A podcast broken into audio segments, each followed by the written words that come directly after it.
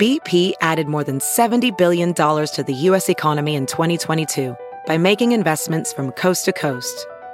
Investments like building charging hubs for fleets of electric buses in California and starting up new infrastructure in the Gulf of Mexico. It's and, not or. See what doing both means for energy nationwide at bp.com slash investing in America.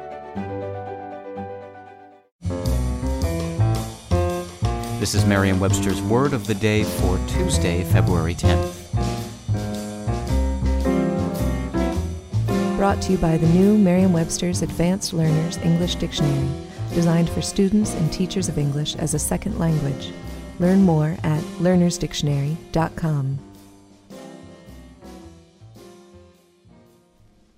The word of the day for February 10th is anecdote, spelled A N E C D O T E. Anecdote is a noun that means a usually short narrative of an interesting, amusing, or biographical incident. Here's the word used in a sentence. Our parish priest often includes light-hearted anecdotes from his personal experience in his Sunday sermons. The Byzantine official Procopius wrote three historical works in Greek. In the first two, he dealt with wars and public works projects, but the third was something of a departure from this kind of history.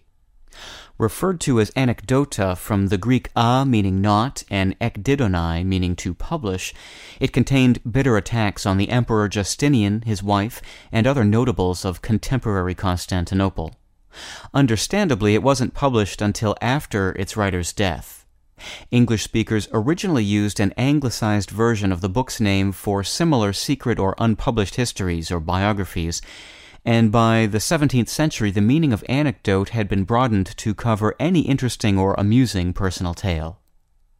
With your word of the day for Tuesday, February 10th, I'm Peter Sokolowski.